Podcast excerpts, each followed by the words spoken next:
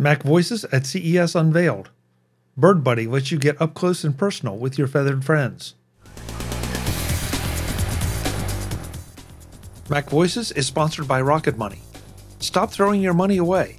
Cancel unwanted subscriptions the easy way by going to rocketmoney.com slash macvoices. I'm Chuck Joiner. I'm at CES Unveiled in Las Vegas.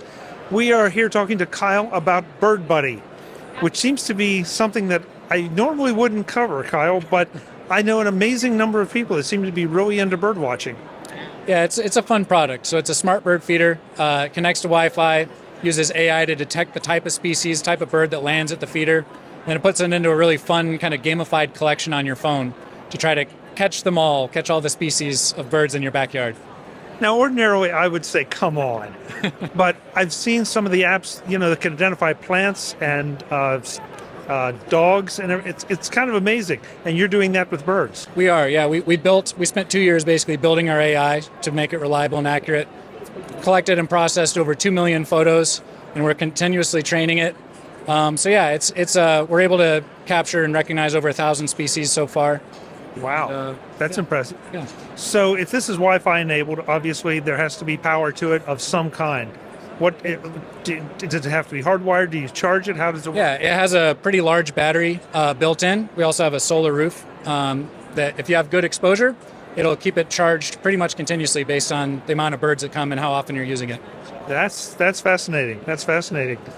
Um, you know, what else is there to know about? I mean, how, how do I?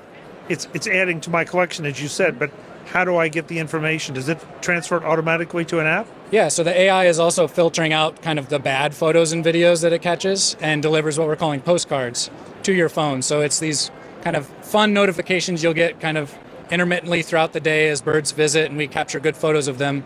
We'll deliver these postcards and send you a little notification.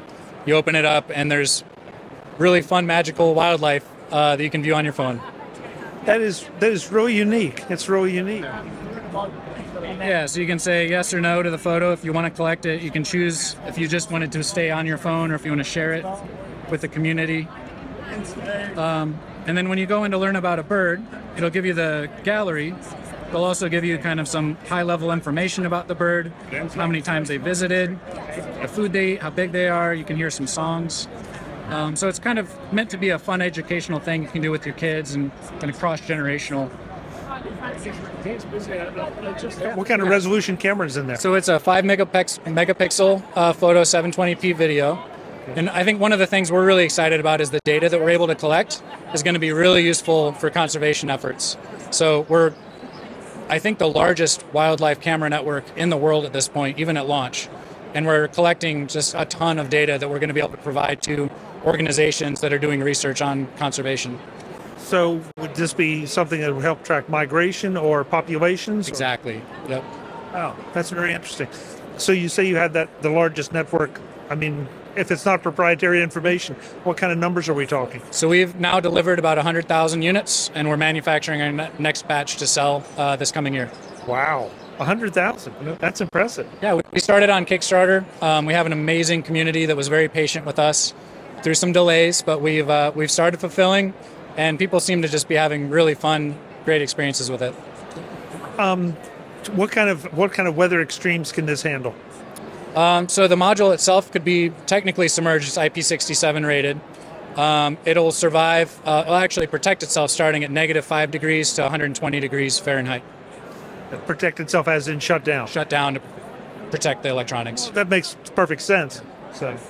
Um, and it's obviously on the market now. It is. Yep, it's available uh, for pre-sale. The base unit's 199. You can add accessories like the solar roof that adds some more money. We've also got some mounting options and some fun stuff that we're unveiling starting tomorrow. tomorrow. So I got to come back and see you at the booth. It'll, we'll have it at the booth. Yeah. Okay, great, great. Uh, the website where folks can go to learn more. Uh, mybirdbuddy.com. Excellent. Thank you so much. Fascinating product. I appreciate it. Folks, we'll have more from CES Unveiled in Las Vegas. I'm Chuck Joiner. Thanks for watching. Visit MacVoices.com for show notes and to connect with Chuck on social media. Get involved in our Facebook group or like our Facebook page, and get more out of your Apple tech with MacVoices Magazine, free on Flipboard and on the web. And if you find value in it all, Consider supporting us through either our Patreon campaign at patreon.com slash macvoices or by making a one-time donation via the PayPal link on our front page and in the show notes of each episode. You will join these fine people who help bring you MacVoices.